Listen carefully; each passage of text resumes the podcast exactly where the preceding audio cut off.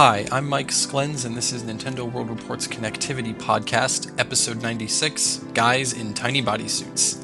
We've got two segments for you this week. First up is an eShop roundup with Neal, Justin, James, and Patrick. And after that, Daan interviews Lau Krosgaard from KnapNok Games, developers of Spin the Bottle, Bumpie's Party. Enjoy the episode.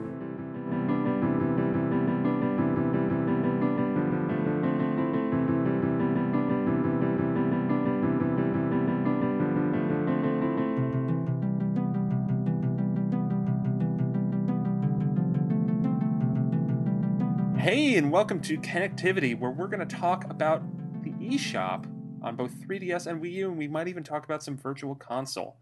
Um, we usually do these regularly, or at least we uh, attempted to. Uh, the last time we did one of these, we didn't because it was around early to mid April where we did the stupid time travel episode.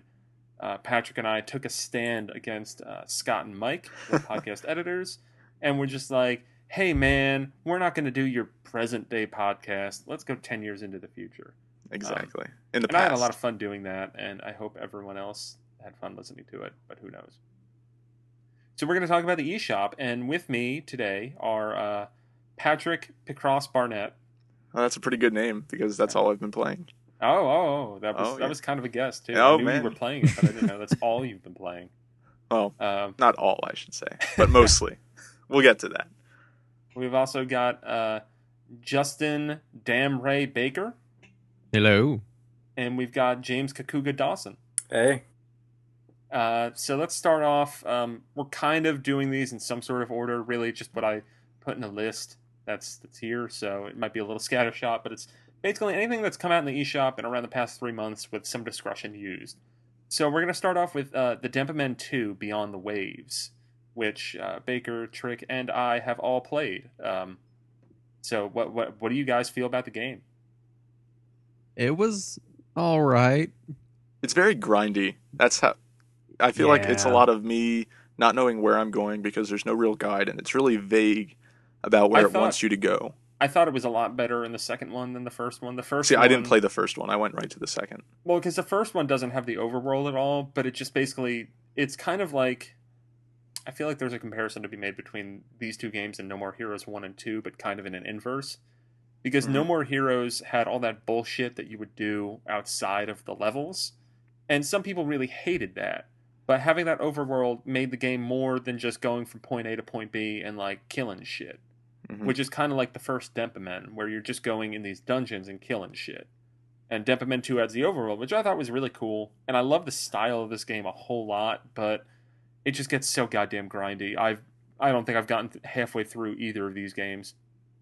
I don't, the grind didn't bother me as much as the fact that um, Denpa Men that you got from QR codes, when they died, they went back to level one. Oh, Yeah. that's Like rough. that was my big because I mean, unless you you literally want to like wander down the sidewalk with your 3ds capturing Denpa Men from the radio waves, you you get to a point where you need certain kinds of Denpa Men. Yeah. So you turn to QR codes, and then they all die, and you realize that they're all level one. Life is tragic and this is fucked.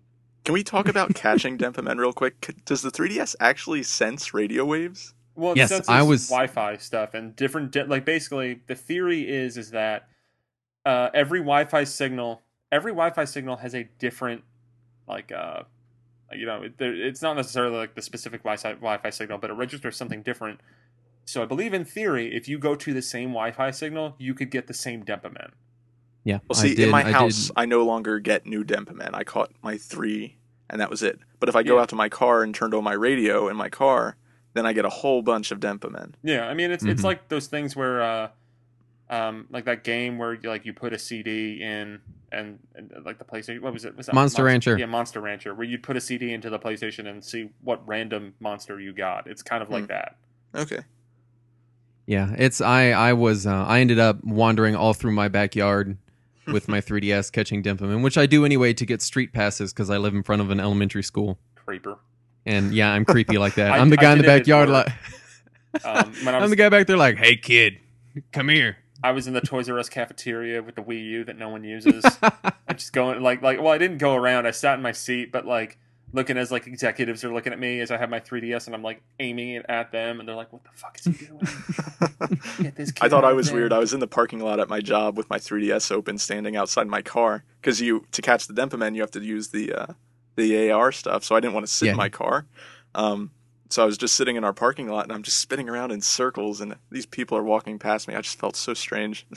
Well, the worst part is like not only do you have to go to other locations to get Denpa Men, but you cannot be inconspicuous about the fact No. that you're catching guys in tiny bodysuits. Yeah. You Um, just you're gonna look weird everyone, no matter what you do. everyone do. has seen the commercials from the first one, right?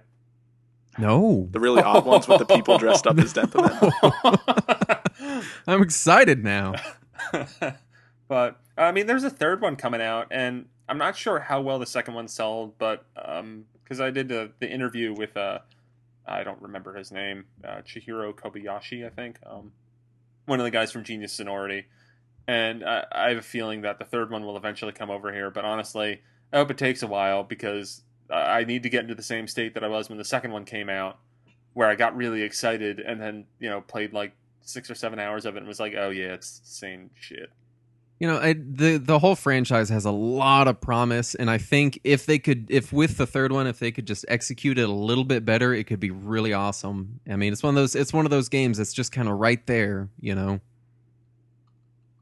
Uh, So I, I don't know. I think I think they could they could kind of clean it up a little bit and fix some of the weird mechanics like QR code in and and they could really push it to the next level. But I don't know. So far, the first two have been good, but not amazing.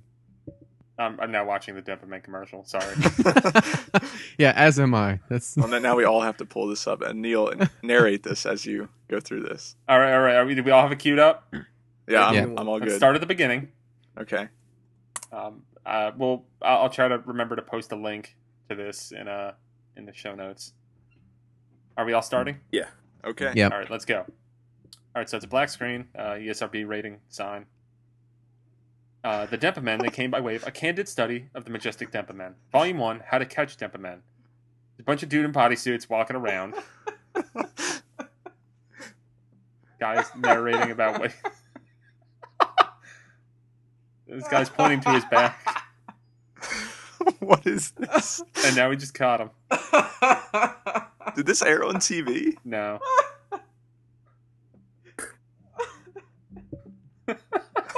I love how at the end of it, the guy introduces himself. as, Hi, I'm Henry Denpa Man. Um, there's a couple of those Oh. too, if, if you want to see the rest, but we'll move oh on for my now. god, Yeah. that was amazing. I think there's also a Photoshop from when the first one came out uh, that Nate or Tyler made of Nate, Tyler, and me as the three human Denpa Men. I think it might be the cover art for the episode where we talked about Denpa Men last last September. That's great. Um, so the next game that we're going to talk about, is, rather, it's the trifecta. This is what I'll call the the guild the Guildo Two Happy Hour Time. Um, super fantastic. Uh, but we'll start uh, chronologically with the first Guild Zero Two game, which is the Starship Damrey, which I believe Justin, you were the only person to play. um, yeah. Um, it was it was um it was such a weird experience it was one of those games that was a great combination of really like interesting story and atmosphere and then a couple of things that started off as a minor annoyance and by the end of the game were just driving me insane.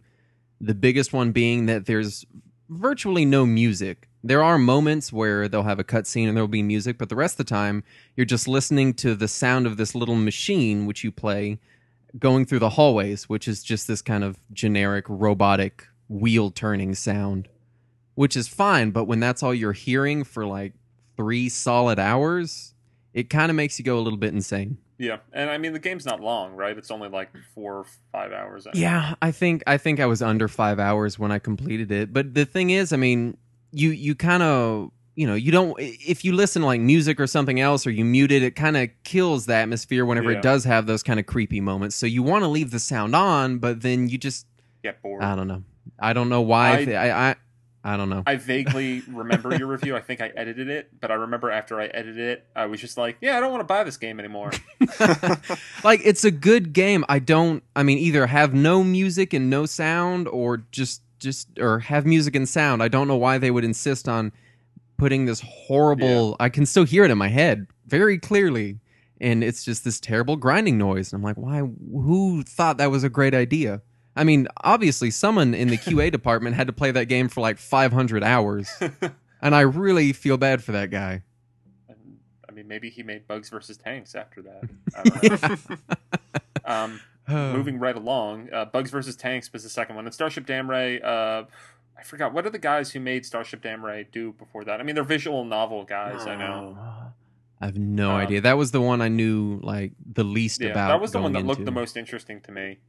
It's kind Yeah. of weird because the way it's kind of shaking out with the Guild Zero Two games is that like my initial instincts are completely reversed. Um, Yeah. I thought that Damrey was going to be the best, and that Attack of the Friday Monsters was going to disappoint, and it looks like it's the other way around. But before we get to Attack of the Friday Monsters, let's talk about Bugs versus Tanks a little bit. Um, because uh, I mean, this was a game that I still think I might pick up, and it just seems like a you know a fun game where you're a, you're tank fighting fucking bugs, and it's like you're Germans or something.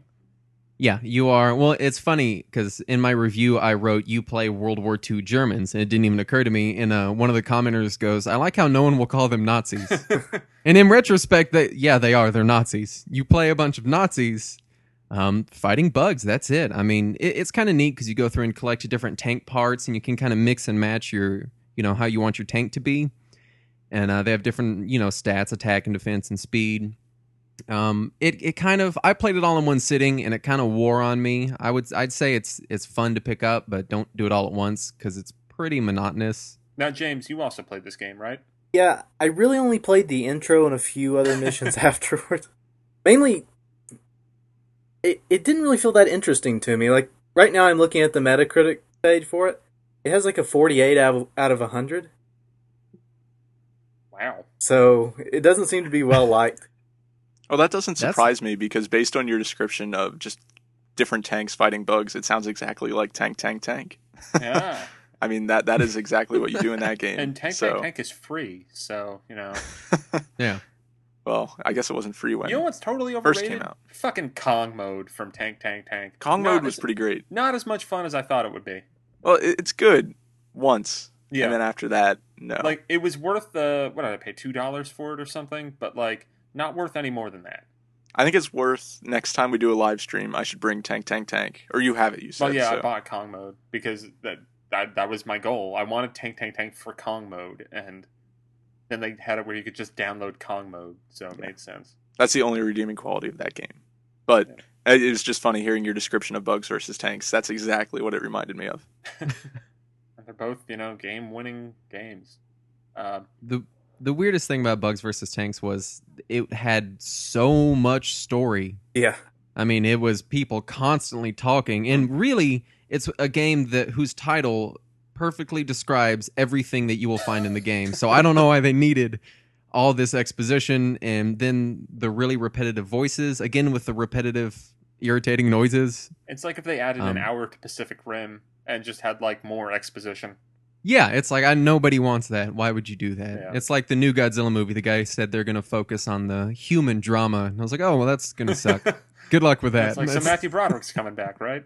right? Yeah. I know the the story's what kind of put me off it a bit. Maybe put it down. Like I I want to kill bugs. I don't want to listen to people talk. And Right. kind of a useless Yeah. story. Yeah. Yeah. Luckily, it's pretty. You can kind of just ignore it and skip it, but it is irritating. Uh, the whole time, I was like, who, who was sitting there going, you know, what we need in this more You exposition. know who was doing that? Keiji in Inafune. Oh, Yeah. Like, you know what, Right? guys? I need to differentiate myself from Mega Man even more. Oh man, because uh, it works so well when they. game and uh and then uh Mega Man Legends three. Oh no, we can't do that. Bugs versus tanks. You know, it works so well for the Mega Man franchise when they added tons of story, right? I don't know. I mean, Mega Man nine and ten had some pretty great stories. That's true. That's very true. I was thinking more like Mega Man 8. Yeah, I, I still But- I, I only know about Doctor Wily. Uh, other than that, I've never played Mega Man eight. I've heard enough people go Doctor Wily that I know where that's from, but I've never played Mega Man eight. Don't. I probably won't. Yeah. Um, but we'll move on to the next game, which I, I think everyone who has played it, well, except for Patrick, maybe. Uh, Attack of the Friday Monsters Tokyo Tale, which is by the dude who made the My Summer Vacation games that have never come over from Japan. Uh, I'll give a shout out to Ray Barnholt's Scroll Magazine, in which he actually went over and interviewed that dude. who made that game. Um, I have not read the interview yet, but I mean, Ray's It's a really solid good. dude, so I, I assume it's probably good and interesting. That whole that his whole interview and everything with him was really cool. So definitely check it out. The guy's name is Kaz Ayabe, I Yeah. believe. So, Attack of the Friday Monsters, a Tokyo Tale. Um, I bought this. I have not played it. So, tell me why I should make time to play this game. It's it's kind of like watching or not watching. It's kind of like playing a Miyazaki movie. Yeah, that's what I've heard a lot. Like there's um one of the things they really d- did very well was the sound design in the game. The music is probably some of the best I've heard in a video game in a long time. Damn. Um, there's also if you're a fan of Japanese monster movies, there's there's not a lot of monsters in the series, but there is a lot of references to older stuff, especially Ultraman. If you've ever heard of that, Yeah. Wasn't was Ultraman in Tatsunoko versus Capcom, right? um, now Ultraman's a Tsuburaya Productions. Tatsunoko stuff like Gatchaman and um, Yatterman and Tekkaman. Cool. I've only played this game for 30 minutes roughly so far, but so far all I've really seen is you walk around and talk to people and you just advance to different chapters. Um, I'm picking up all these different cards, but I'm not really sure what my end goal is or if there's actual gameplay other than just talking.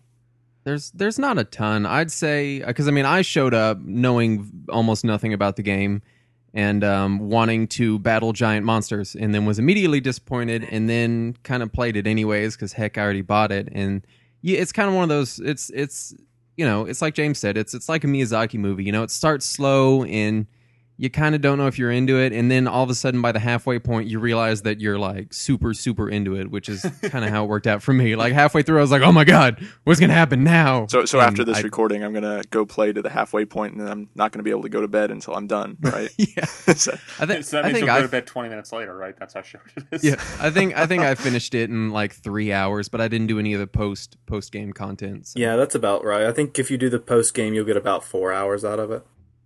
Mhm. I, Yeah. I know I heard someone um someone compare it to like a Shenmue for kids. I, I, that kind of makes sense from what I've heard. I think the uh, chapter structure is interesting. How you keep starting all these new chapters and it closes them out roughly. I don't know, like two, three minutes later. It's like you're in a new chapter. That's some completed. of them it some of them it does and other ones like it, they'll go on till the very end of the game so Oh, it is okay. it is Yeah. kind of weird how they did the chapter thing it kind of feels a little bit like they didn't really even need to separate it into chapters like that but I feel like they didn't need to call them chapters, but they're more quests, like kind Yeah. of objectives, not really a chapter. Yeah, they kind of remind me of uh, Shin Megami Tensei's Forest Quest system a bit. yeah i could see that definitely Uh, moving on, yeah, I, I I want to play this game, and uh, the more I hear about Oh. being a Miyazaki movie, I'm excited. i will say but by the time i finished it i was it, it ended up being a really really charming game and i don't know maybe so many hours of animal crossing have have honed my senses for charming, you know, semi life simulation. There's no real objective games. I don't know. All right, so Kokuga, which is from the guys who made Ikaruga. Um, James, you're the only person who's played this. Um, Yeah. I recall you being kind of lukewarm about it. So why are you so lukewarm about this game that has such an impressive pedigree behind it? I actually kind of liked it. I think uh, Johnny was a bit more um, lukewarm about it on RFN. Like, I, he really didn't like it at all. Yeah. Um, for me, like, it's really slow compared to Ikaruga and Radiant Silver Gun, because you you have to be kind of meticulous about moving the tank, and you'll have to go off screen a bit to dodge bullets and different things like that. Yeah. So I can see why a lot of people found it a bit grating. But uh, I thought I thought it was pretty good. It's it's definitely the better tank game as far as uh, bugs versus tank goes. cool. Um, I still, I, I've been on the fence about that. Um, I don't really want to play that. that It- What what's what is the price on that? I right think I think? 15. Yeah. That's pretty Mhm. steep. it's for still eShop not even out in Canada, which Yeah. actually That's so weird. we Poor got a we got a question when I uh, when I tweeted out to ask questions for this segment uh, from Next Level Games Brian Davis, who you know, Next Level Games is in Canada, asking what's the deal with that. And the last we heard from, uh, oh crap, what's the name of the developer? Um, G-Rev. Yeah, G-Rev. Last we heard from them was that there was some kind of issue that came up and they don't know when it's going to get resolved. So if you're Yeah, in nin- Canada, nin- sorry. Yeah, Nintendo kicked it back to them, so that's yeah. There, there is one thing that stands out about it quite a bit, though, and that's the boss battles.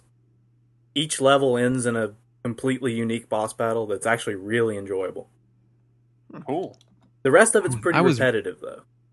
That's really good to hear. I was really interested in Kokuga just because I was so into Ikaruga, like way into it. And as soon as I heard that there was some sort of connection, I got excited. But after I saw that it was a lot slower, I kind of was same way, still on the fence about it. Cool. So we're moving on to Picross E1 and Picross E, or I guess it's just Picross E. Picross E and Picross E2.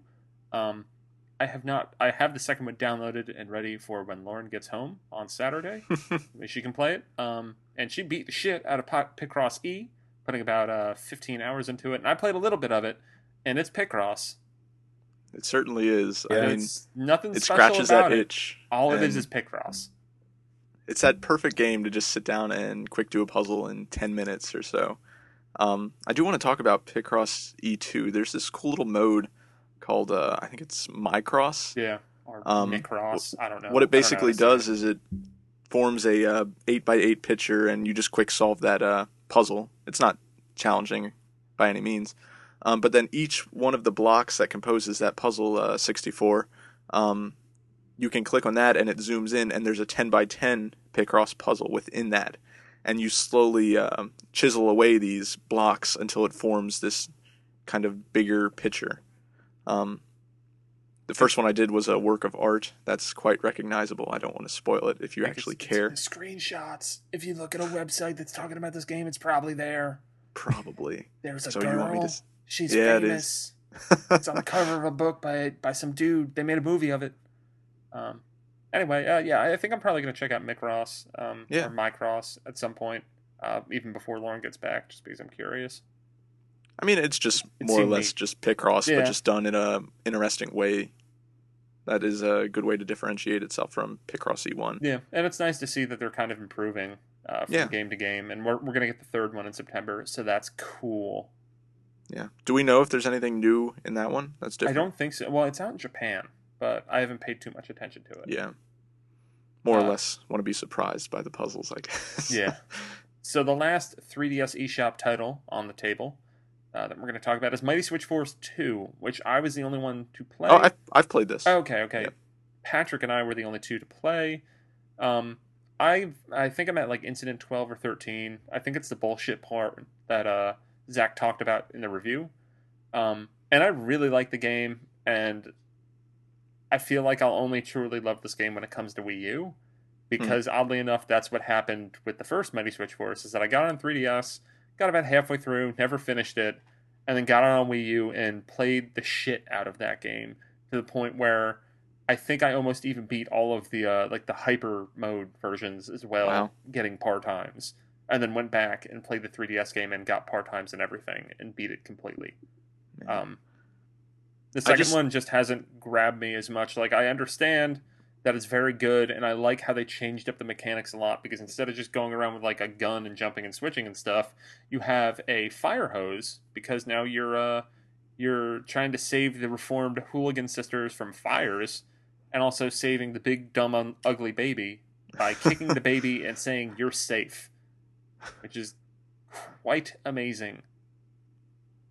Um, but yeah, I mean, I, I, I digging it a lot, but it just hasn't grabbed me the same way that the first one did on Wii U. But apparently, this is coming to Wii U, so I'll probably double dip. Wow.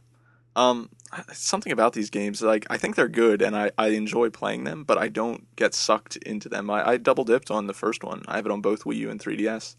Um, but all I did was just play through the levels. I don't go for par times. Yeah, I think it's more the way I just play games. I'm not one of those uh, score attack, go for the high score, clear the level as quickly as possible type of gamers.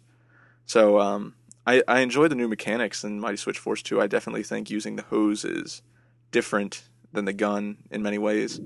Um, So it's a welcome change, and I'm glad they made it, and it's definitely worth it. Especially if you like the the time attack type stuff. Yeah, I mean, I, I saw the first one as kind of like a beginner's guide to speed running because that's what I mean. The game's completely revolving around that concept, Yeah, and I think sure. it does a very good job at kind of teaching you how to speed run in a video game. Mhm. Um, because that's the requirement that they set is you need to speed run this level. Um, it's okay if you don't do it the first time, but if you want to beat this game, you got to speed run this level. Yeah. So now we're going to move on to the Wii U eShop, and we really only have two games to talk about here, um, because most of the other ones have kind of been talked about on the show in the past. Uh, but we're going to talk about first Mutant Mudds Deluxe, which uh, I'll let Baker and Trick take the conversation over because I still don't have this downloaded. I loved this game. Did you? I was so I'm sure you I played had- the 3DS game, right? Yeah, well, here's the thing: is I, I got it on 3DS and I played it and it was all right, and I just never really went back. Something about the Wii U version just was amazing. It, they kind of expand um, the view; it's a little bit of a wider view, so you can Yeah. see a little more of the area. And they added in um, checkpoints. So See, I turn of- those checkpoints off. I don't like really. Oh my! God. Those those I think those are what made me love the game so much. I mean, I'm not I like I'm not challenge. huge. Yeah, I'm not huge into super hard games or really even moderately difficult games. But um, this one, it you know, I, I I feel like it does. We don't we don't see a lot of games nowadays that do one thing and only that one thing really really well and pretty much nothing else. Mhm. In this this game, I mean, it is awesome, awesome platforming, and that's it. That's there's there's nothing else to the game. It's not any more complicated than that, and so I think the the expanded view and having those awesome graphics up on my big screen, which I know some reviewers complained about, I thought the game looked amazing on my TV. And um, it, the the Wii U version really sucked me in. Plus, it's got tons of levels. Yeah, I mean, it's got all the original levels, it's got all the granny levels, and they added um a whole new set of ghost levels. and the ghost Which are- levels really showcase the platforming that you said was so great because in those levels you don't have access to the gun. Well, you do, but uh, It's limited. they're ghosts, so you can't really shoot them, and, except unless you have the the special power up, which isn't found very often. Actually, it's kind of in Yeah. a few levels, and that's it. I Um, think but in I those didn't. levels. It's just jumping around and avoiding stuff. Yeah, I didn't make it through all the ghost levels. Not even close. Was But it challenging or? They, it, they they were really hard. See, I haven't I haven't finished the game yet, so maybe maybe uh, the the harder stuff still is waiting for me. I guess. Yeah, I did everything else, and I don't know if I was just um my reflexes were fried from doing the rest of the game pretty much all at once, and then going to the ghost levels. But the ghost levels were just they were too much for me. Did you do the granny levels? Um, yeah, Okay. did the granny levels? Those, those, were are a lot pretty of fun. tricky. Some of them. Yeah, I mean, I I just think, like I said, it's it's rare that we see a game that just chooses to focus on one thing and just do that one thing really, really awesomely. And I'm I'm very glad that this that Mutant Mudds exists. I mean, I, I'm I'm just kind of waiting at this point for time to play Mutant Mudds Deluxe because I know that I will romp through the game and dig the ghost levels. Mhm. Um, it's just more I'm lazy. I I don't play my Wii U much at all. Kind of sad. well, as soon as Sunday rolls around, you'll have a perfect excuse to turn it on. yeah. I mean, well, I have been playing it a little more because uh, part of it was because, um, uh, well, I'll get to that a little later. It involves Mega Man as to why I played it a little more. But one game that will get me to play it a little more, likely right after this podcast, is Cloudberry Kingdom, which just came out the day of recording. Um, and Yeah. Patrick, I think you're the only person to actually play the full version. What are Yeah, I got home from work, quick downloaded it, and uh, I blasted through the first two chapters of the story mode. Um, the chapters are broken up into 40 levels each, and it, it's surprisingly really challenging. It took me, oh, I don't know, probably an hour and a half to get through those 80 levels. Um, and keep in mind they're very short. Like yeah. if Are you, they like uh, Meat Boy level? yeah, yeah. Basically, it only takes like 15, 20 seconds to get through it if you're moving at fast pace. Um, but it, it's really fun and interesting. I do notice that the level kind of has this predestined path that it wants you to take. Um, there's checkpoints in all the story missions, or most of them, I should say, not all. Um, and if you start out at the checkpoint, as long as you move forward almost immediately upon spawning, you're almost guaranteed to get through the level because everything just kind of falls into place for you and you Uh, can just kind of waltz right through the level. All the uh, laser beams go away right at the perfect time. The spinning fireballs are lowered right when you need to walk on top of them. Weird. Um, which kind of takes the fun out of it, but it, it's still fun to play, I guess. It doesn't really take the fun out, but makes it easier. yeah. Easier than it looks, I should say. Well, you can um, ramp up the difficulty in the arcade mode, right? In the arcade mode, uh, I think it might be free play mode, not arcade okay. mode. Um, maybe you can in arcade mode too. I haven't ventured into that yet. Um, I did try free play mode though, and I noticed I don't think I have the hardest difficulty unlocked yet, so I'm not sure Oh. how to unlock that. Maybe by playing Um, through the story mode. Yeah, that might be it. Um, I put it up as high as I could, and it wasn't super challenging. I actually made it through three or four of the levels. Uh, not they are hard. It took me a while, and of course, there's the uh, kind of the little cheats where you can watch someone else play through it or slow down the level, which makes it easier for sure. Yeah, because that's what I think. but- I think how they make the levels is that they kind of have like the computer finds a path to do it, which I think is why you do have those really predefined paths. hmm I'm excited to dive into it though. I liked what I saw at E3 uh, so much Yeah. that we Oh, gave that's it right. a, played uh, it before. one of our best of E3 awards. Um, Yeah. It's certainly a great game. I'm just I'm really excited to play some more of it. Yeah. Cool, cool, cool. Um, so that does it for 3DS and Wii U eShop. We're gonna move on to the Virtual Console, but before we do that, let's uh let's answer some questions that I got from Twitter the other day. Well, I'll start off with the short one from Pajamas 2009. Does he wear pajamas? I, it looks That like in is this the picture important he's question. wearing a backpack and a t-shirt, so it looks like he's Oh, a filthy liar. I think he stopped wearing pajamas in 2009. It's like an in memoriam. Yeah. Oh, that makes Yeah. more sense. Well, yeah. do we think that the Game Boy Advance will officially come to the 3DS Virtual Console? Because it technically has with the Ambassador games, but do we think it will officially come to the 3DS Virtual Console? I say two years from now it'll be there. I think until they can work out a sleep mode, because the for anybody that has the Ambassador GBA games, the, if you close the system, the, it doesn't go into sleep. Yeah, hmm. And I've heard some really technical explanation about why that doesn't work, but I think if they can't get that working, they won't do it. So I think it's all hinging on that one technical hiccup that they've yet to bother to fix. and that could be part of the reason why they're bringing them to Game Boy Advance games are confirmed to come to Wii U, which is Oh my god. fucked up and backwards. But maybe that's part of the reason why is that they can get sleep mode working on Wii U, and the weird 3DS technical hiccup isn't really an issue. Maybe it's uh they're running on the 3DS in kind of that uh DS mode. I think that's what Maybe. happens.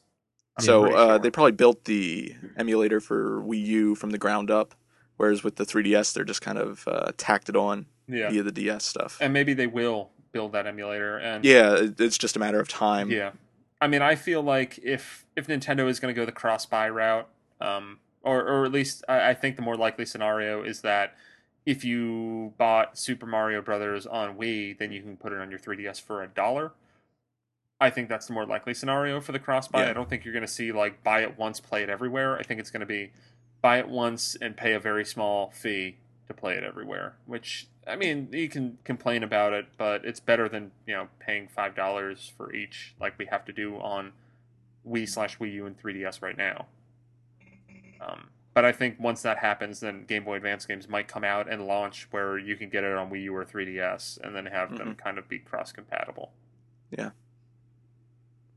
that would be fun. But yeah, so the other question we have is from T.R. Brody. This is a mouthful. Um, uh, there was also some explanation before. Valve looked at PC gaming, saw pirates were providing a better service, and then one up them with Steam. Why hasn't Nintendo done the same with the Virtual Console? With slow releases and features not as good as Nesticle had in 1997, Nintendo, in my opinion, is leaving serious money on the table. How does their financial crisis need to run before they leverage their strongest asset, the back catalog, in a real way? I Oh, think that. Go well, ahead. I, I think there's this weird. Um, I think there's two minds in Nintendo. You know, you've got the old school um, business guys that are saying, "No, we need to hang on to these and trickle them out because it's a valuable brand, and we need to make sure that the the each brand individually main, maintains its value." Because when you flood it all out there, an argument can be made that it makes them look less valuable. So I think there's that going on. And I think they're also really floundering with resources as to how to allocate things to get first party Wii U games back on track and at the same time keep the virtual console rolling. So I, I think right now, internally, I wouldn't be surprised if there's a lot of shifting between departments trying to just shove things out the door as quick as they can. Yeah, I mean, I which I the think they need to do the ver- because Definitely. the virtual console team I think is pretty tiny. As we learned with Shantae, um, all that the third party company does is provide the ROM, and Nintendo makes it work on whatever platform. I think they need to scoop up some of that Wii money from it getting a hundred million sales recently, Yeah. and give the the task of making um, emulator wrappers. I think they need to completely outsource that. Like, who are the guys that did the Game Gear M2, ones? I think is the Those those guys need to do all of them. They are awesome, awesome, awesome. But that's just me. And I do like Nintendo's like the, the quality of their emulation is, is totally fine. Um, I, I mean, for me, I, I feel like they run fine, and I'm sorry, yeah, emulators have come a long way and everything, but hmm like there's a certain there's that seal of quality on the shit that you get on you know Wii, Wii U, and 3DS on the Virtual Console that you aren't really guaranteed with emulators, and and that's kind of I appreciate that because I know that I'm going to get this game and it is going to run, as opposed to oh I might have to fuck with some settings to get it to work right. Definitely. I have a newfound appreciation for Nintendo's emulation as well. Like I just recently got a tube TV for my Nintendo, my Super Nintendo. Finally went and got an old tube off the side of the road that I found.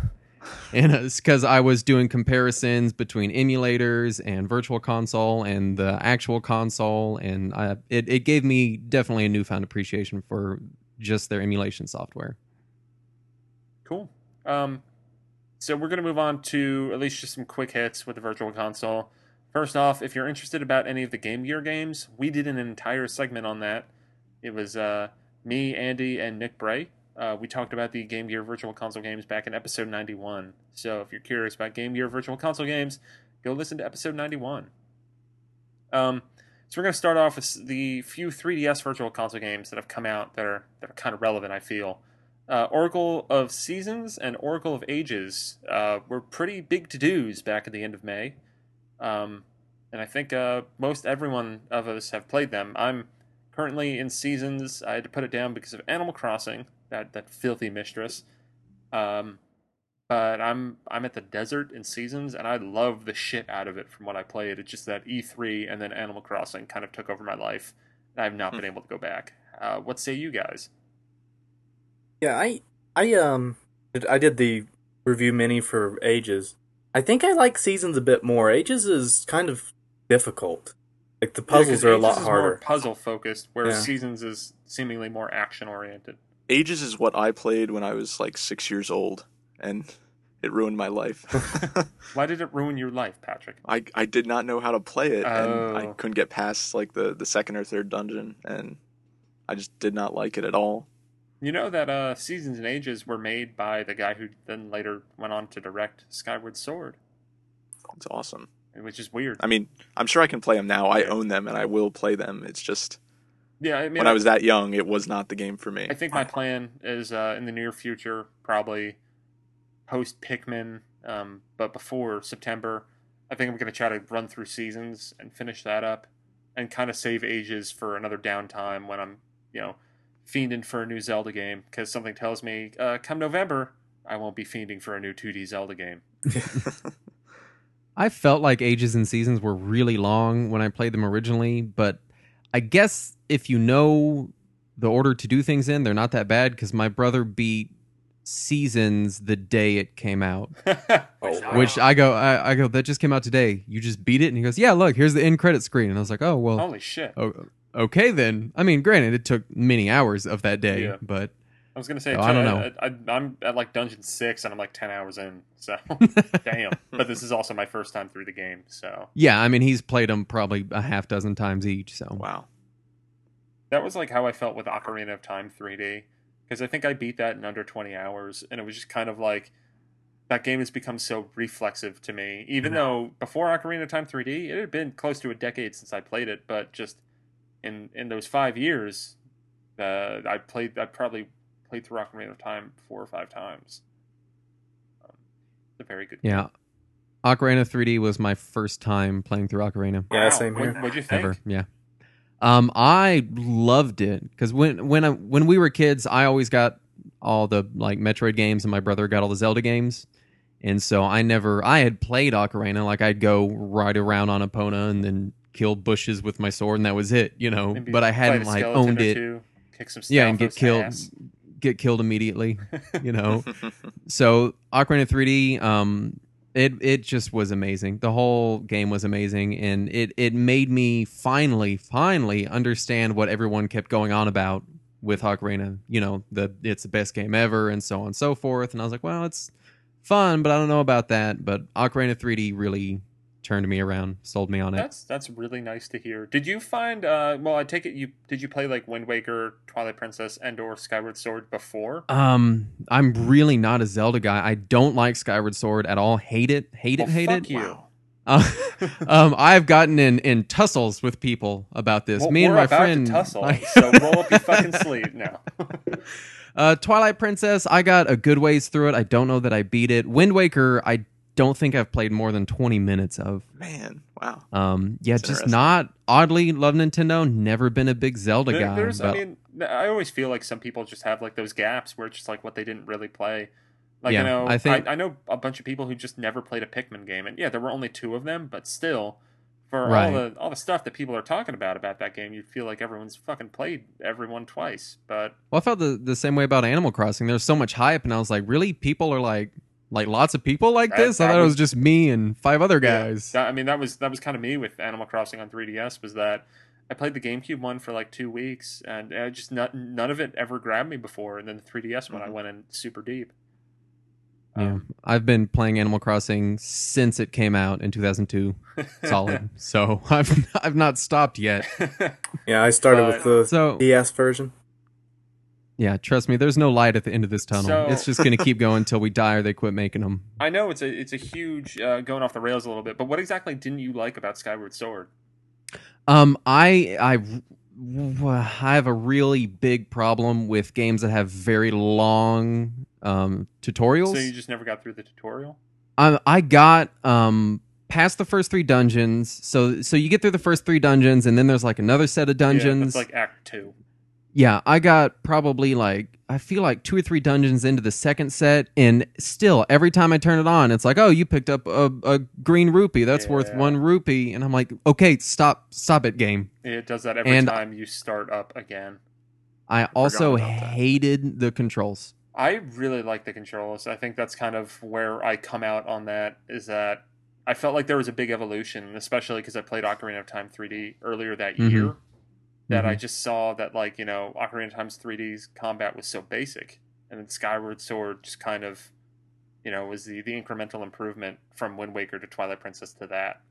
Yeah, I, I have a thing, and I, I've never taken to motion controls well. Have never really enjoyed them, and it was done. It was done well, but there's always that disclaimer. It's it controls really well for motion controls. Yeah, And I mean, if I swing my, uh, you know, my Wii remote 10, 10 times, nine out of 10 times it will hit. But if I'm pushing a button 10 out of 10 times, it will hit, you know, and it's, I think that's just what drove me crazy about it is it's slightly inaccurate no matter what you do. And sometimes you will screw up just because of the nature of motion controls. It will happen. So did you ever get to Girahim? No. well, that's The- like the the dungeon at the he's the boss at the end of the first fucking dungeon. So Wait, well, hold on. Oh, the the guy. Yeah. Okay, I thought you were saying an the item. I was like. I don't. Uh, a what? No, no, that guy. That guy was weird. Yeah. That very weird character and weird attire on that guy. I still the, the more I think about it, that that first boss, uh, Girahim, is just like such a fuck you, but it's also like kind of a proving ground because like if if you if you get the controls, it shouldn't be that hard. If you don't get the controls, you're fucked. I, I had been. I, I mean, I remember fighting him, but I had been f- struggling with the controls all the way up to him and past him. I, I think I fought him a couple times. I mean, I didn't just go up to him and get through it. Like it was Yeah. difficult, and I it was one of those things that, if I'm remembering correctly, I think I was so sure I was doing it wrong. You know, I kept I, I, I kept it just wasn't working, and I kept pausing it and looking it up, and I was like, I got to be, I have to be doing something wrong because it's just literally uh-huh. not working Yeah, and um, I wasn't. It just wasn't working out for me. I don't know. I was never a big motion control guy, and that game is all about the Yeah. motion controls. So how are you gonna play Pikmin with uh with the Wii remote and nunchuck or with the gamepad? Oh no, gamepad all the way. I'm, I still no, no, no. every time I've played uh, a demo for Pikmin, I fucking hate the gamepad controls so much. I've been Yeah, hearing too. that.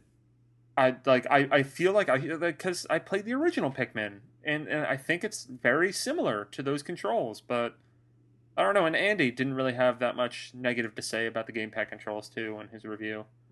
I think some people just take better to motion Yeah. controls, and I think Skyward games like Skyward Sword and Pikmin Three are going to be. I mean, they're they're. You either like the motion controls or you don't, and there's completely valid points on both sides. But I was just one of the guys that never took to them. Yep, yep, yep.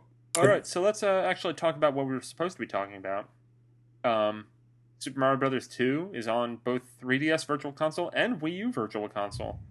Um, I know, uh, James, you've been playing through this, right? For like the first time, Yeah, I right? I keep going back to it. I have a really hard time with the jumping in this game. Like every time I jump, weird I feel like I miss where I'm trying to land. Yeah, I mean, it's definitely not, it does not control the same way as other Mario games. Like, I think it's a great game, but it's just so weird. Yeah, Yeah. Um, I'm trying Yeah. to get through it. it. I I seem to be having the same problems as I did before when I was a kid playing it. It's just the way the controls are. They're much less precise than the original Mario, yeah. so it, it's it kind of bugs me. Well, I I really enjoy Super Mario Brothers 2. I feel like the controls are imprecise, but in a precise way, if that makes sense. I mean, it, they take a lot of getting used to, but once you are used to them, I mean, I, mean, I don't know. I, I did the mini review on it, and like halfway through the game, it just kind of clicked, and I got it. So I don't know. Is there any character It's a game that, that I've recommend? tried playing many, many times, and I've just never reached the ending. I remember I beat it one time when I was a kid, and it's one of those games like Ninja Gaiden that, like, as a kid, I was like some sort of savant on it, and I try to play that game now, and it's just like I'll get to like a breaking point halfway through, and I'll just not be able to get past it. It's crazy thinking you were a savant on Ninja Gaiden. Like, and you played that on NES, right? Yeah, Oh, like wow. that's what like, like there. I legitimately beat Ninja Gaiden twice in a fucking day. I don't believe you at all. That's not possible. But like I go back to it now, and like I yeah, I'll burn through it, and like I'll I'll get to like fucking like what is it uh stage four, stage five, like really quickly, and then hit a wall now because it just gets so goddamn hard. I do really my- well my- with that game until the forest level. Yeah. Um my uh my my tale of woe with Ninja Gaiden was that uh one night I came or one day I came home from school. This is like uh you know mid 90s, so I'm in elementary school. Uh played Ninja Gaiden, like uh did not do my homework because I I did not like doing homework as a child. Um and I was playing Ninja Gaiden and I was like I'm going to beat this game. I'm going to get to the end. And you know like I had like you know breaks for dinner and breaks for doing other stuff too, but I was finally I was in the last the last area, and I think I was in the last stage, and I paused the game, and my parents made me go to bed. So I was just like, I'm just gonna leave the system on, and when I get home from school tomorrow, I'm gonna finish it. Hmm. my fucking brother turned it off. so I got he, he turned it on like I think it was like yeah because it was uh, he was going to high school and I was I was in elementary school so he woke up before me and saw that it was on and turned it off. Um, so when I got home and found this out, I like flipped a shit and we just like, no, no, I'm, I'm not doing anything. Like, okay, I'll eat dinner because I'm hungry, but I'm going to beat this game. And then I beat that game that night and was very accomplished. And it was the kind of thing where like my mom knew how upset I was that my brother turned it off. That it was kind of like, yeah, you could just stay up until you finish it. I had the mom that would always bump the Nintendo while vacuuming. Ah. Uh, that was the worst one. But um, Shantae is also on 3DS Virtual Console. Um, I own it. I have not played it yet. Uh, Zach seemed favorable, but kind of admits that it's a little David. So, uh, yeah, Shantae finally available, and it's like 500 million dollars on uh, on eBay still. Got a copy of the game. I wonder if the release of really rare games on Virtual Console like Earthbound and Shantae will drive the prices of physical copies down or up. I think it already has for Earthbound. I think the prices it? dropped significantly. But I think you're going to run into the instance where people are going to play Shantae and Earthbound for the first time and have that collector mentality where they want to get a physical copy. So I don't Oh, think, the, I- I, I don't think think, it- the prices are going to plummet, but they'll definitely probably not be as high as they once were. I think they will initially drop, but in the long run, I think they'll still end up being Yeah, up there. like I like don't. they'll re- I don't- rebound kind of thing. Yeah, it's that initial dip, and then a few years from now, I bet Earthbound's right Yeah. back where it was before its release on. Like I know uh, the guys on the Player One podcast uh, during their podcast last week, they were looking at the prices of like physical copy for Shantae, and Yeah. after the the game came out on 3DS Virtual Console, copies were still going. You know, uh, not brand new in box, but like in box. I think for 400 dollars or something, which is crazy. And I think just cart only still were pretty damn expensive. That game's more expensive than Earthbound, Yeah, right? I think Yeah. so. Well, I think Earthbound's only like 200. I think cart only.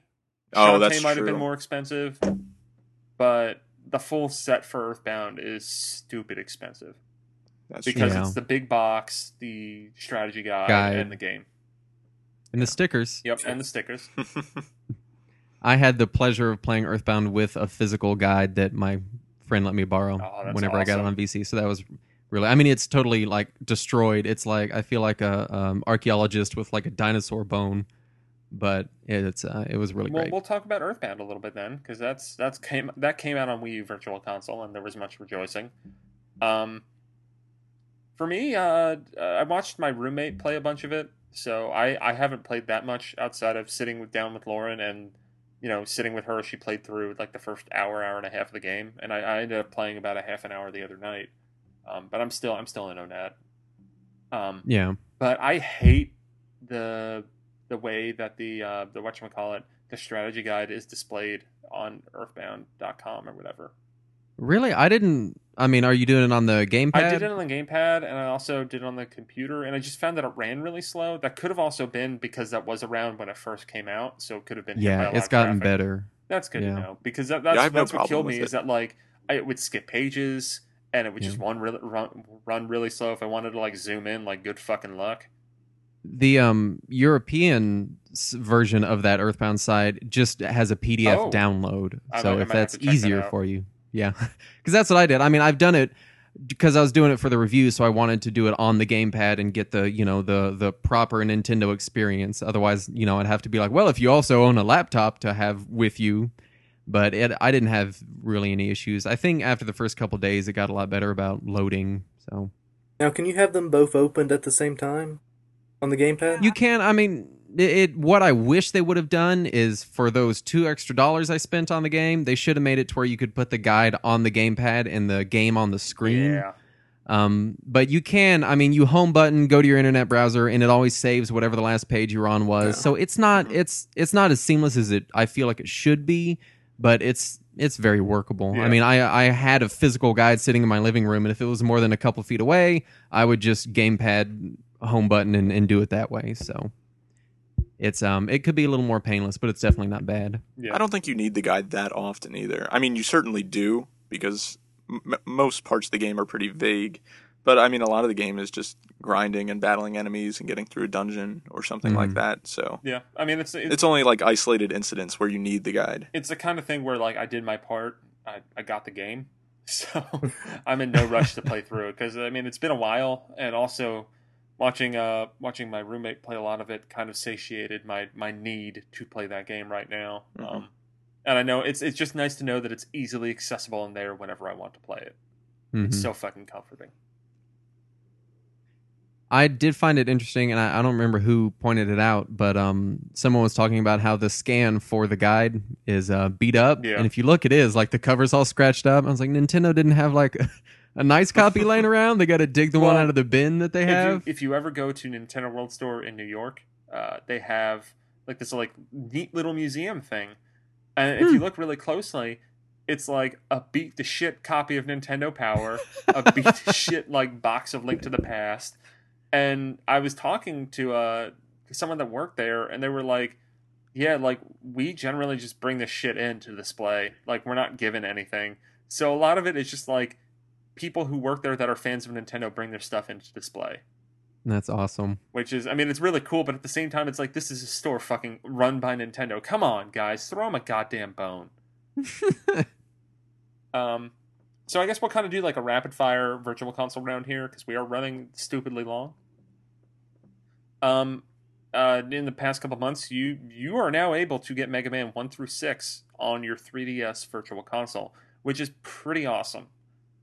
Um, also, Mega Man 1 through 4 are available on the Wii U Virtual Console. And we played on the Wii U Virtual Console during our Mega Man 10K last week. We played Mega Man 2 and Mega Man 4 on the Wii U.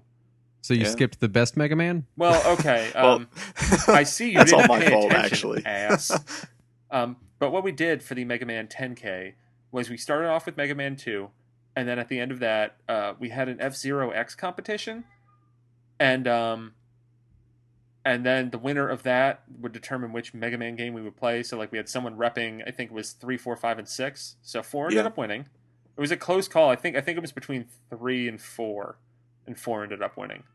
yeah. Um, I was representing six and lost, which sucked. Um, not that six is that great, but I thought you were repping three. or maybe I was repping three. I'm pretty sure you were. Okay, then Because I think was. Billy was on Yeah, six. yeah, yeah, and he almost won. So, so yeah, I had it backwards. Um, so if I failed. Either way, I won. That's the, important secret part. Best Mega Man game. Um, and then we played Mega Man three, and then we played Super Smash Brothers Melee, and figured out what one we were going to play after that, which was Mega Man nine. Um, that was our Mega Man 10K. Mega Man's a good ass series. Yes. and um, we're getting more on the uh, the 3DS Virtual Console, which will be exciting. We'll probably do a segment just on those because they've got some weird shit in those Game Boy Mega Man games. Some really rare ones too. I think a few of those are like Yeah. incredibly rare. I think Mega Man three, Roman numeral three, I think is really really rare. Mega Man Five remembering is super rare as well. Yeah. I recall Yeah. uh, Justin Berube, uh, you know, other Justin. Um, he made a comment about how he's a big Mega Man fan, and he was trying to get Mega Man Five on Game Boy, and lost a bid on eBay where he bid like two hundred fifty or three hundred dollars on a copy of Mega Man Five, which it's more like holy shit for that much, and like he didn't even win. Like that's the that's kind of disheartening part about all that. And also, why man, fucking two hundred fifty dollars for a video game? Yeah. I, Oh, I you're think- saying that about the guy that has how many 3DSs? Yeah, yeah. He also he's like, yeah, I bought two Pikachu 3DSs. Why? Well, I'm gonna sell one, and then I need to, the other one for collectible value. It's an investment, you guys. No, but he was saying, I think, uh, or maybe, maybe, no, I think he might have two of the Animal Crossing ones because I think he flipped one of the Pikachu 3DSs in like May or June and made a Wow. sizable profit on it.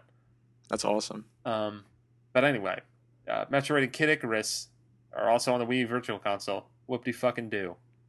Hey, whoa, whoa, whoa! Now, hey, you look. I, I think both Metroid and a game with an angel that's kind of like Metroid are both worth playing. Um, but definitely Metroid.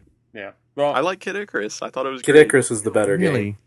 I actually, I, I kind of agree. I think Kid Icarus is is the better of the two games, uh, at least now. Um, especially because we've seen better Metroid games in that formula. Whereas Kid Yeah. Icarus, we haven't really seen. I don't even think uh, the Game Boy game because I finally got to play that because it came to Virtual Console. I don't really think it was that much of a step up from the NES one. Like the NES, I didn't like the Game Boy one. The- I really didn't like the it. The NES one has this kind of like, I don't know. It just has such a douchebag beginning. Yeah, I was gonna say it's such a front-loaded, difficult. because the beginning of that like that first level like the first level or two fucking impossible but if you get through that then the rest of the game's a damn breeze Yeah. It's that whole first world, really. Yeah. The, the the first three levels and then the the castle. After that, I think took me probably an equal amount of time to play the rest of the game Yeah. as those first three levels. i mean it's i feel like it was just some kind of experiment where nintendo's like what happens when we front load the game and then it's like no one plays the game and the franchise dies all right move on um, Until the year 2012. yeah which kid Icarus I've always- Uprising is the best game in the series Oh yeah. I've always preferred Metroid between those two. I think just because I would spend a lot of hours just kind of wandering around and kind just kind of hanging out in the world. I guess. Like, don't get me wrong, I've got fond memories of the original Metroid. That I mean, that NES game was my introduction to the series, but it's not a game I don't. I, I don't think I would go back and play the original Metroid, but I would go back and play the original Kid Icarus. Metroid needs a map. Yeah, and Super Metroid, also available on the Wii U Virtual Console, does have a map, and Super Metroid, as far as I'm concerned, is the best fucking game ever made. I still haven't beaten it. I I played it. I've started it, I should say, probably at least four times, and I just never get around to beating it. Yeah, I'm. Uh, don't know I'm in why. the water area. I think I'm right before that. That I forget what the boss is. I always Fantoon. No, no, I beat Fantoon. Um, I think it's Maridia is where I'm at. But I mean, I, I Mm. haven't really touched it since right before E3. as uh, I can say that for a lot of games. I think there's been three games on this episode that I have not touched since E3. So it says a lot about how I've been doing shit lately. Um, but yeah, it's it's right before that water boss, not not Fantoon, the other one, the one that's not that memorable. Memorable, Hmm. but yeah. And then we had a bunch of Kirby games back in uh, April or May. Uh, Kirby Superstar, Kirby Kirby's Dream Course, Kirby's Dream Land Three. I I've played a little, uh, probably about an hour between the two of them of Dream Course and Dreamland Three. I really don't like Kirby's Dream Course. Whoa! I just Whoa! My God, the game's amazing. I mean, uh, maybe I'm just not getting it totally because it's like, I mean, I, I get that it's mini golf, but there just doesn't seem to be that much to it, and I don't really like the isometric perspective. Um, when I was little, Kirby's Dream Course was the only Kirby game my local video store had, and so I thought all Kirby games were like these mini golf games. And I, I swear to you, to this day, Kirby games still feel weird because they're not mini golf to me. Because I, I played because that was the only that was the only Kirby I owned for years, and the, I, I'm still upset that every time I play Kirby, it's not mini golf. Well, that's kind of like me with Kirby's Dreamland. Uh, well, Dreamland 2 came out on 3DS Virtual Console today, and Dreamland 3 is the Super Nintendo one that came out in like 1997. Um, but I never played either of those games. So when people started talking about Kirby's like his like friends, like you know, what is it like, uh, Koo the fish and like Rick the hamster and stuff like that. Like I didn't know what the fuck they were talking about because I I went from Kirby's Adventure to Kirby Superstar and then Kirby 64 and just everything else. Like I, I didn't play any other Kirby games from that era. Um, so that was like the progression of the game. And then I discovered later in life about how like, yeah, I mean, uh, and like I knew about the, the Game Boy game Kirby's Dreamland, but I didn't know anything about Dreamland 2 and 3. And they added like this whole other mechanic that just is never really used again. Hmm Um, but Dream, I, I mean, I feel like if I put more time into Dream Course, I might get the hang of it. But I just don't feel like putting that effort into that game. I don't. I feel like the juice won't be worth the squeeze. I mean, it's one of those things where if you're looking for a Kirby game, eh, it's n- not really a Kirby game. If you're looking for like a fun take on mini golf, it's it's you'll have a good Yeah. time. I mean, it just I, I don't know, just the way. I, I think it's the perspective and how it requires precision, and it's got this asinine perspective that you don't really quite know what you're doing, and it doesn't really explain too much. Yeah, I think I just played it for so many years that I'm I'm I'm indoctrinated into the Kirby Dream Course physics. And Dreamland Three, um, I mean, that it has such a weird graphical style. I I think it's pretty nice. Uh, it it kind of looks like like proto Yoshi story to a degree. Um, but Dreamland Three is like piss easy. Um, because especially when you get one of his one of his little furry friends or whatever his shitty friends, some of them like you can literally just fly over the entire level in an even more ridiculous manner than before because like you can attack enemies while doing this as opposed to just being a puffball at the top of the screen. Um, and just kind of like hover all over the place and go into god mode and shoot out like a giant needle and shit like that. Um, it's fun but uh, you know I, I feel like i'm i could sleep and beat that game Does it have a hard mode like Kirby's Dreamland does?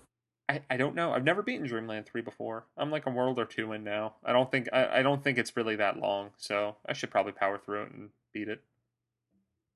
But hmm. yeah, and then on Mega Man X, which I know there's some zealots for that game here. that is the best Mega Man anything ever made by humans. I know. I mean, will- I I've always kind of preferred the like the the eight bit games more. No, that's incorrect. I'm sorry. I mean, I'll accept that. It's not the right answer. Now, am I alone for thinking that Maverick Hunter X is the best Mega Man game? But isn't that a The- remake of Mega Man X? Yeah, yeah. it was a really nothing will be to me nothing will be as good as the original but maverick hunter was really great and i loved the Vile mode that was really awesome Yeah, yeah. um i feel like it was kind of broken in spots but it was just really fun to play as Vile, you know but no mega man x is best best mega man anything ever of all time Um, yeah, I mean, I just I like Mega Man X. I haven't played any other games in the X series though, but uh, from everything that I hear, I feel like it's not worth doing. yeah um two and three are all right but really the first one is where it's at Um, I don't know. the The whole game is just so amazing to me. Um, it was it was my first Mega Man game as well, so that might have something to do with it. Um, because I did never own any of the NES games back whenever they were, you know, big. I got them well after the fact. But if nothing else, play it for the amazing soundtrack, the amazing '90s, late '80s butt rock soundtrack. Um, I don't know. I, I, I don't. I it. Mm, this is this is such a hard game for me because I can't understand how anyone could not love everything about it ever. I mean, I, Like I, yeah, I think it's a great I- game. it's just that it's not my my preference for Mega Man. Games. yeah. I think there's so many amazing Mega Man games that a lot of it is just what you started on, you know, and and discovering such a, a great franchise that a franchise that encompasses several great series. You know, it really just kind of depends on which one you started on personally. A lot of the time. Yeah, I started Alright. on X8. Wow, Damn. that's way in I there. started on Mega Man One on the Game Boy, and then I hated the series. I'm actually writing an article that's explaining my, my Mega Man trajectory and, and how it really took until Mega Man Nine for me to enjoy the series. Yeah, I, I think I got the most enjoyment out of the Battle Network series. Man, I- I have I have heard there's a lot of detractors for that series, but I think um a while back it was Jeremy Parish I think wrote a whole thing about why the Battle Network series is good and deserves your attention and made me want to go back and check it out. Yeah, I, I love that series. Star Star Force isn't bad either. A lot of people hate it, but I really enjoyed it. Star Force has some really dumb shit in it. like I reviewed. I'm I'm currently looking for my review, um, because there's a there's a choice quote that I might have read on an episode before. Um, Mega Man Star Force 2. Uh, my abstract is apparently there is an alternate reality where Mega Man is a cross between a 10 year old kid and an electronic wolf looking thing. Yeah, I dislike that reality. Um, here is uh, all right.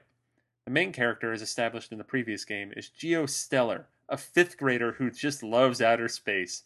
Apparently, his dad went missing, and in his sadness, some weird internet wolf-looking thing named Omega-Xis showed up. Together, they form Mega Man.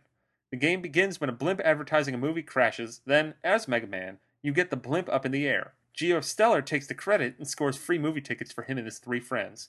Then they go to the city and hang out before the movie. They see the movie, but then some cheesy villain kidnaps a girl and takes her to the top of a tall building like King Kong. Mega Man rescues her, and then the gang goes on a ski trip where Mega Man eventually has to fight a Yeti. I kid you not, this is what happens. Later on, you go on a date with some pop star to a museum. Geo Stellar is a fifth grade pimp. This sounds like the plot to a Digimon movie. It's like I was baffled because I I had no experience with uh you know Battle Network or Star Force. It's just like oh Mega Man came, this will be fun, and I did not I did not expect that. you know, I, I actually played this entire game in Japanese. Wow. the, the funny thing is like the battle system isn't really that terrible. Yeah. It's just that like everything about it's so dumb. Yeah, the Battle Network series are about the same story wise. Like, I really enjoyed the anime when I was a kid, so that might be why I liked it. Yeah, I, re- I remember when seeing commercials for that and stuff like that. But yeah, I think uh, the fact that we're not we're talking about fucking DS games should probably wrap this shit up. Um, I hope you enjoyed this very oversized, overstuffed eShop roundup. Um, we'll try to do these more regularly. If there's anything that you feel we should do differently, or if if you want them like weekly or something absurd like that, we might be able to try to do something fun. Um, let us know by emailing us at connectivity at nintendoworldreport.com. Uh, you can hit us all up on Twitter. I'm at Enron10. Patrick, you are. At Papatch15. Justin. Uh, at D Frustrations. And James. At Tells of Fan. Yeah. Um, so hit us up, and I hope you enjoyed this. Bye. See ya. Bye, everyone. Bye.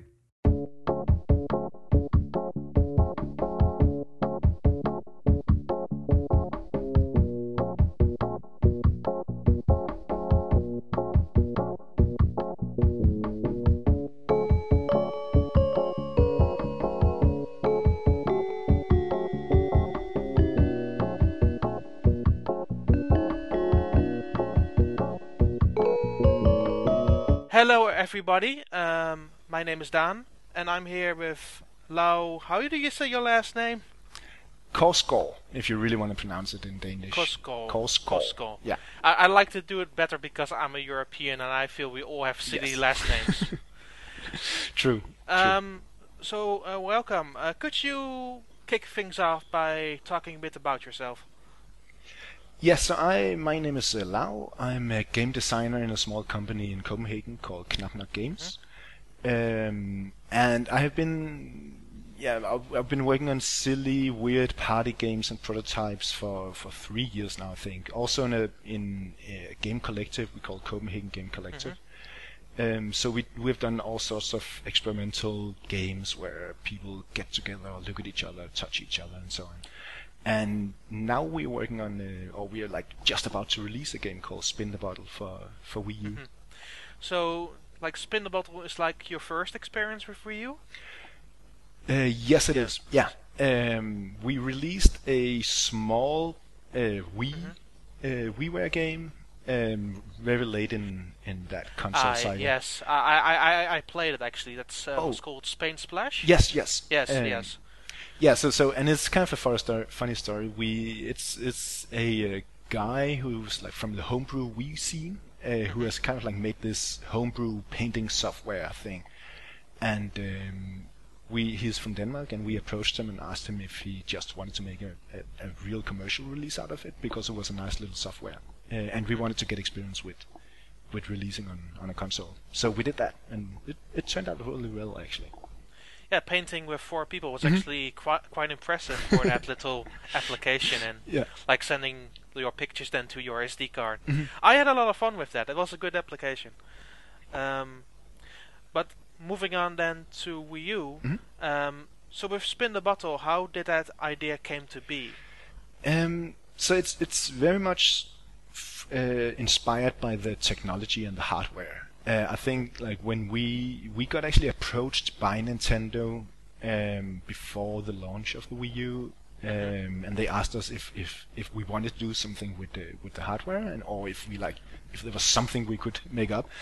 Um, so we sat down and, and, and, and kind of like analyzed uh, this piece of technology. And I think one of the most interesting things about the Wii U is is this gamepad that you can move around, and you can sit in a circle around it. You don't even have to use a TV anymore, and that's that very much. That was really inspiring because it, it touches a lot of the other stuff we've been doing with. Yeah. Yeah. For for for how much Nintendo made an, a big deal out of it, you're like one of the first to make use of that feature in like a significant way. Um, yes, uh, so they have been like really encouraging from the beginning, uh, at least those who kind of understood what we were doing, um, and and so, so that has been really cool. Uh, that and and I think um, it has also been important to us to really just like focus on that on on on, on that uh, possibility to make a game where you don't look at the TV but look at the gamepad. Uh, so we have really like. Uh, really explored that area a lot and and so now we end up with a game we can't really port to any other console it, it really lives on the Wii U but I think that's uh, that's the better way of doing you know Well, games. definitely. yeah. Well, the the game is focused around the gamepad and using like the remotes. Mhm. And the television, I I played it earlier today, and the television just shows a single screen. You don't have any use for it. It's just not able to fit in the experience. No, And- and, I think uh, the, the the whole thing is if as soon as we start showing something on the television that is important, people would start looking at the TV instead of looking at each other. And like the Yeah. whole goal for us is to make a game where people look at each other and laugh at each other and and do awkward, silly stuff. Um so so that's why we want to move attention away from the TV and onto each other. But we actually so you can still use the TV for audio uh, feedback, and I think that's we because we don't have any visual feedback. Audio is really important often in many of the mini Yes. games, um, so that's why you need some kind of speakers and. and I I know that you did how the setup was at E3, where you just added like you put like a speaker Yeah. set into the Wii U gamepad Mm. input, and Mm. um, you had audio through that way. So that works as well, I Mm. guess. Yeah, definitely. But uh, the television was a nice usage for that, so you didn't have any use else for it. It was Mhm. like just focused on that gamepad experience, which I found really interesting. cool. Thanks. Um, it it seems like the things you do with the game become then also harder to convey. Um, how do you are planning to make it inviting for like the consumer to try? Yeah, so it's um, that's one of the big challenges for us right now is to just how to communicate this idea in general because we can't really show any screenshots, for instance, of the game. That doesn't well, we can, but it doesn't really say anything about what this game is about. True. Um, so if yeah, it's a challenge. I don't like. Uh, I think luckily there's a, a trend right now in I, like we see other games like that. I think there's for instance Johann Sebastian Joust um, that Mhm. is in the Sports Friends for for PlayStation. Uh, which is also the kind of game where you look at each other and touch each other and so on. And that's, so, so there you see other kind of games like this, uh, or exploring this space at least. Uh, and I think um, that kind of resonates with a lot of people. I think it's uh, a lot of people want to play games where we look at each other and, and, and not look at the TV anymore. So so there's definitely uh, there's some there's a need for this. Yes.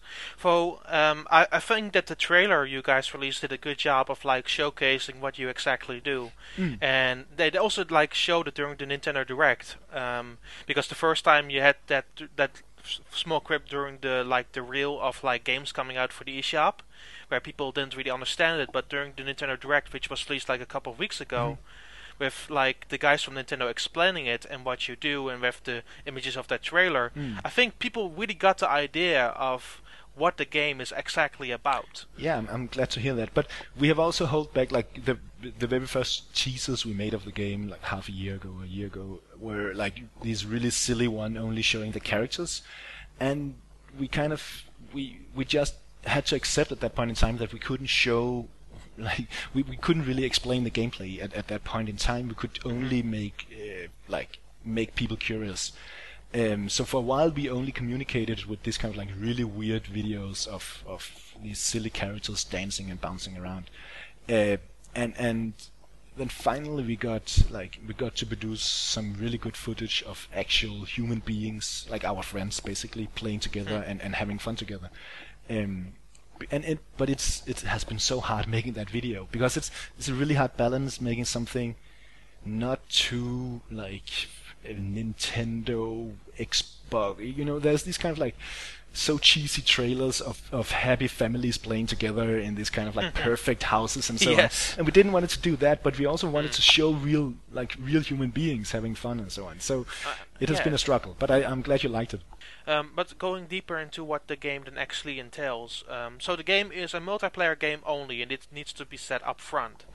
Um, what I was impressed by was how well the various collaboration, collaborative experiences work. Um, for the people who are not in the know, could you give like a glimpse of a couple? Yeah, so so the game is multiplayer. Everybody's competing against each other, but all the challenges you're getting is is uh, cooperative. Uh, there's always like two people uh, who have to collaborate, and if they you know win the mini game, they get a point each. So so some of the games we're doing is that. Um, one of them is called the drill, where you have to hold the Wiimote together and spin around in order to drill a hole. Yes. Uh, we have some awkward ones, like one of them is the circus act, where you have to hug each other and hold the Wiimote behind each other's back and then jump at the same time, um, which is kind of really weird and, and hard. Uh, we have um, there's uh, games where one of the players, uh, the shooting star, one of the players is looking at the gamepad mm-hmm. and instructing the other player who holds a Wiimote in order to like steer like a rocket on the gamepad. So mm-hmm. that that game is about communication. So like either you know it's about communication or it's about body contact or, or eye contact in, in general. Um, mm-hmm. So that's kind of like the spaces we are exploring. Yes. Well, uh, my personal favorite was, for example, uh, Jumper. Yeah. where like the- just one people person looks like the at the gamepad, and the other and he has to instruct like the other player with like the remote in his pocket to like jump at the right moment. Um, and that was actually like really surprisingly fun, just like relying on the other player to overcome a challenge. Yeah. And it's it's really hard because you have to kind of like anticipate that there's like a delay in the like you have to say jump, the other one actually have to perform it, blah blah blah and so on. So Yeah. it all it always goes terrible wrong when you when you play that simple game. Yeah, I, was also impressed with like the, the pleasure found in the game because like the remote mode isn't always responsive, but does the trick fairly well. Mhm. But but like I used the remote plus, so I don't know if it makes like a huge difference. But um, I was like really fond of like dancing the walls and like Mhm. like being like being jump like jumping, being guided by the other player. It was certainly something. Mhm. Um, how did you get like the remote functionality to the point of satisfaction? Because it's such a large point in the game. Mhm. Yeah. Um, well, we've been messing a lot around with with just like accelerometers and so on, and we have some experience from earlier prototypes we've done in this space. But in general, we have just I think being really forgiving is um, is, is is a good um a, a good first rule. Um, what what you kind of quickly realize no you, you don't really but uh, you don't really realize it but you could do anything in the dancing walls. Like you could just shake that Wiimote and stand and, and, and having a boring time. But Yes. you know because you're doing that with another person and there's an audience looking at you and so on of course you're dancing the walls and, and you feel like it's kind of detecting what you're doing. But uh, um, but I think it's it, what I think th- that's kind of like the common critique of many Wiimote games that you know in in Wii Tennis you could just like you know jerk the Wiimote and it you know it makes a perfect serve, but and and I think yeah that's a problem if a single player game if you're trying to optimize your strategy and so on. But in a multiplayer game where people look at you and laugh at you and so on, you wouldn't be the idiot just you know optimizing this. You you you feel like you have to dance anyway. So we, we don't have to be that strict in our in our motion detection basically. Yes. For the for this like uh, funny tricks you do, where for example, like there's this game called I think it's called Darkbone, Yeah. where you have to like set the remote behind the other player, and he has to be blindfolded and he has to find like the remote behind the player other player's back, um, which which still uh, feels pretty alright and accurate. Because I, I dropped that remote like two times and I I failed that minigame. Yeah. Uh, Uh, yeah, it's, it's it's kind of an interesting minigame where like one blindfolded player crawls around and the other one has to guide that player and they get maybe a bit too close and suddenly you're like you knock over the remote and, and lose together. Um, but yeah, it's it's it's uh, it's really about finding a balance between uh, penalty and, and forgiveness in, in these kind of things. Definitely. So uh, beyond p- uh, party game in which you spin the bottle and try like score like flowers to win, uh, you have the option to like practice the games and collect some trinkets. Um, outside of that, though, there isn't mu- too much in the software. Um, how do you intend to keep like things fresh? D- you can change up the rules, for example, correct? Yeah, yeah. So um, we kind of like I think the default mode it's, it's pretty easy to begin with. I feel, but but we have also Yes. played this a lot. But you, you should definitely go into the settings and make it uh, harder, which makes uh, like everything more more penalizing. And Yep. um, we, we have added this option of um, of the bonus challenges. So if you enable bonus challenges in the game, like for every mini game you you get, you will get a like a weird bonus challenge. So that could be try to play this with closed eyes, or try to play this while making monkey sounds, or try to play this uh, standing on one leg. So we have like all these kind of like extra conditions you're getting to your minigame that uh, that sometimes quite radically changes up the play situation. Like you have to like stand back to back, or not saying anything, or stuff like that. Um, Yeah. So that that kind of like on the short run makes makes uh, stuff interesting and fresh. Then we're working on new updates for the game already. Um, Oh, wow. Yeah, so because it's actually pretty easy to make new mini games. It's uh, you know it's not there's almost no graphics on the screen, so so it's it's pretty fast for us to produce uh, new updates. And we we'll like during this fall we'll make a new update with you know, a handful of new mini games. Um, and and that would um, yeah and and so the idea is to like have a continuous stream of updates of new mini games and in the end we'll have like I don't know tons of mini games to play. You have announced plans to like to expand the game over time. Uh, do you have any ideas where you will then take this, or will you wait for feedback on consumers for like ideas, perhaps? Um, we would very much get, like to get feedback from consumers, and I, and, and I can't wait to see um, what like what ideas people have. Right now, we're exploring. Um, I don't know if I could. Okay, so uh, this is kind of not official yet, but uh, let's say Okay. to the world. Uh, but but no, like I think our next update will be um, themed around the the camera. So we don't really use that in uh, in these uh, 14 minigames, but Oh, wow. we have all sorts of ideas of how to use the camera in weird ways. So so that's actually going to be our next um, next update. And I hope after that, actually, I would really love to make an update, uh, which more like is, is a community update with like ideas from from our fans. Um, so that's that's our like long term goal. Let's see what we can do. Mm, that's that, that would sound very interesting because, like, I feel like some of the more creative people are just like in the audience, sitting from the whole handing from, I have an idea, having that eventually happen would Yeah. just be single-handedly the most amazing thing ever. Definitely. One, Yeah. one, one thing I would really love to include at some point is the option of making uh, your own extra rules. Like you could imagine that you, while you play, you write an like write down a rule, and that kind of like that's the rule for this game. But then maybe making options for sharing those rules between players in the Miiverse or something like that would be really uh, crazy. Oh yeah, like like, like just creating because uh, like every single like with regular board games, you have people who create their own house rules, like their own set of rules. So it would be interesting to see uh, which variants like other players could come up with. Yeah, and, and I think that's very much in the spirit of this game. Like we really want to make a game that like where the players take control over the play situation and make their own rules or their own like for instance like it's pretty easy to make uh, drinking rules to this game or whatever kind of rules. So so, so we want to make it like this kind of like flexible system that that people can just add uh, and and make fit into their social context. Well, definitely. It, it- it's it sounds like the type of game that's exactly made for it. So, Mm-hmm. so the presentation of Spinable is also kind of funky. Yeah. How do you how do you come up with the weird characters and compose that soundtrack? Because it's really cool. Cool, thanks. Um, yeah, so we so we in KnapNok Games is collaborating with a Swedish game like indie game studio called Red Grim, um, and they are doing kind of like the creative side, um, the the art and the, the audio. Um, and so, so their artist is called Simon, Simon Gustafsson, and he's a, a brilliant mind and a really disturbed, uh, weird person.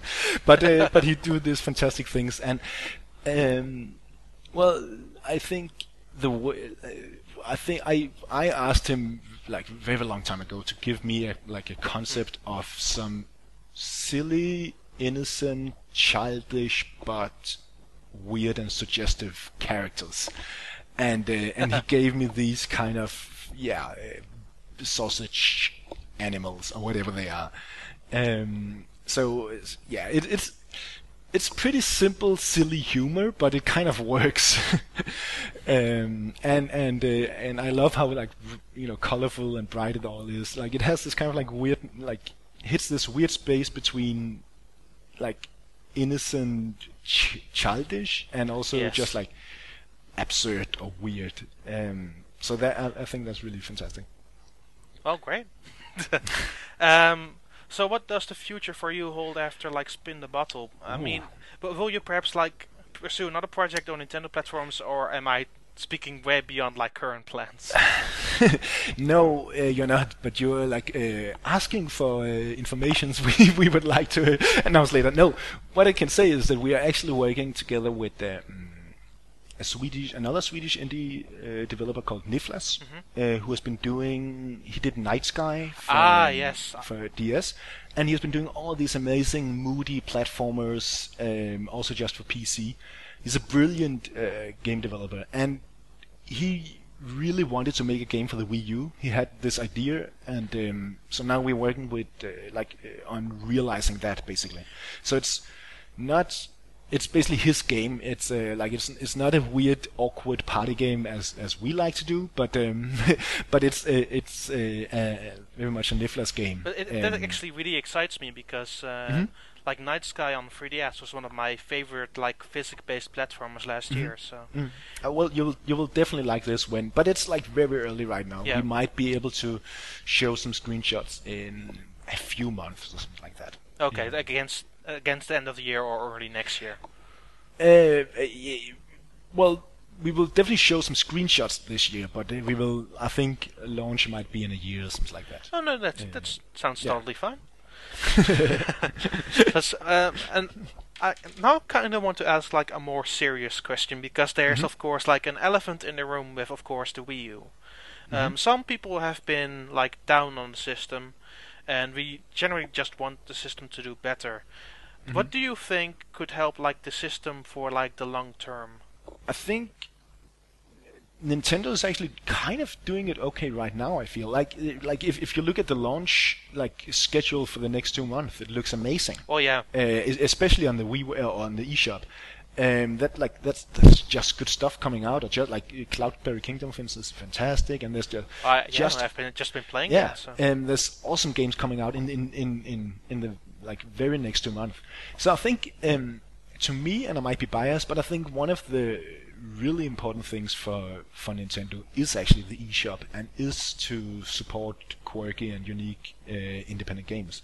I think that's where um, that's where you will see innovation and that's where you'll see good use of uh, of, of the hardware because of course like big AAA mainstream games has to you know support all types of uh, interfaces and and, and Yeah. consoles so it, ha- it will be a, a bland experience.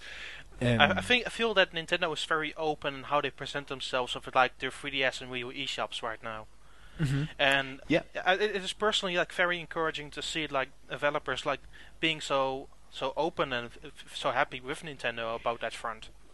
Definitely, uh, and and I think we have um, we have really good experiences until now. Well, of course, we haven't been paid yet, but um, so so let's see how much we're gonna earn. But uh, but uh, until now, it it's, it has been a really good experience. Just like uh, the support we're getting from Nintendo and so on. So so that's really great. That's that's Of course, yeah. you know, it.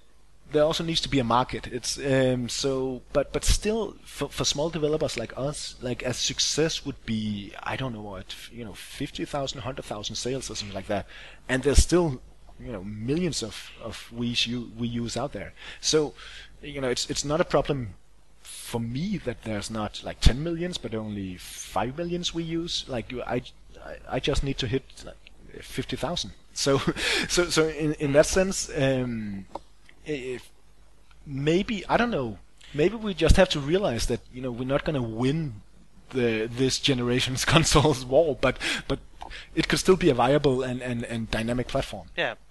I mean, I mean, the Wii U is a console that is always connected thanks to like Miiverse and all these other functions. So it's uh, more likely to see like people like recommending your game on like the on like the home screen, and maybe then checking out the eShop and perhaps like give it a go.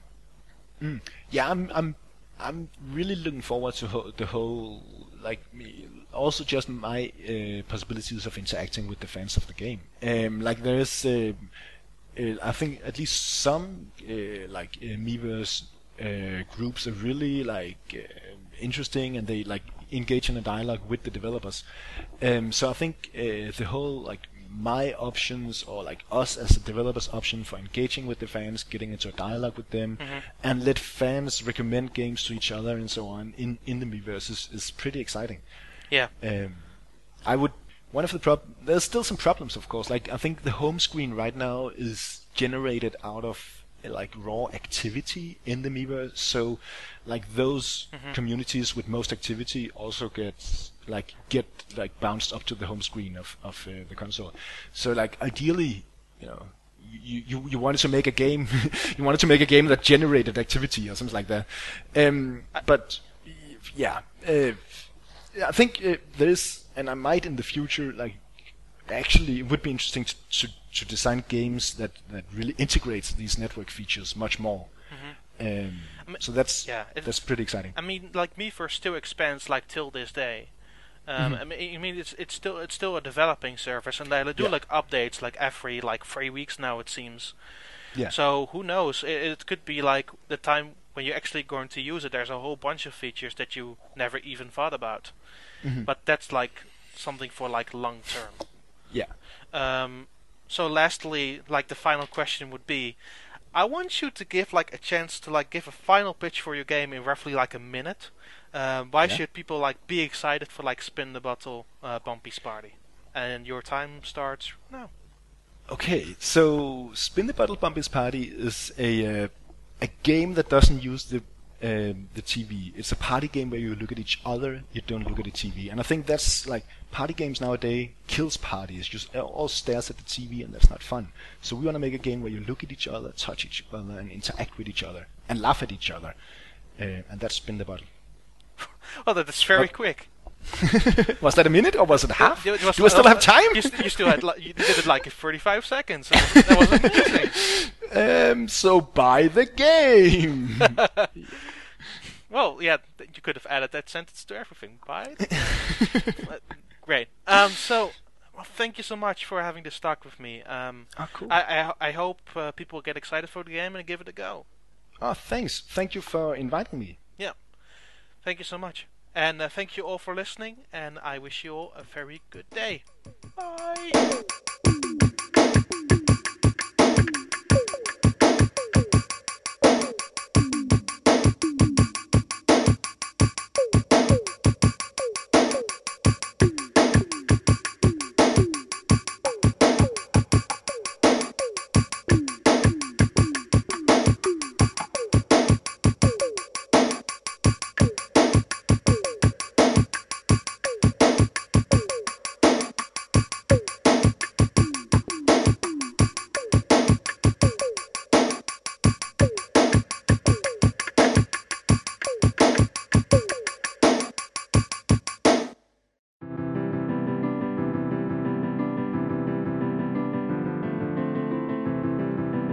Thanks for listening, and I hope you enjoyed this week's episode. Don't forget to send your listener mail questions to connectivity at nintendoworldreport.com, and if you've got a moment, please rate and review the show on iTunes.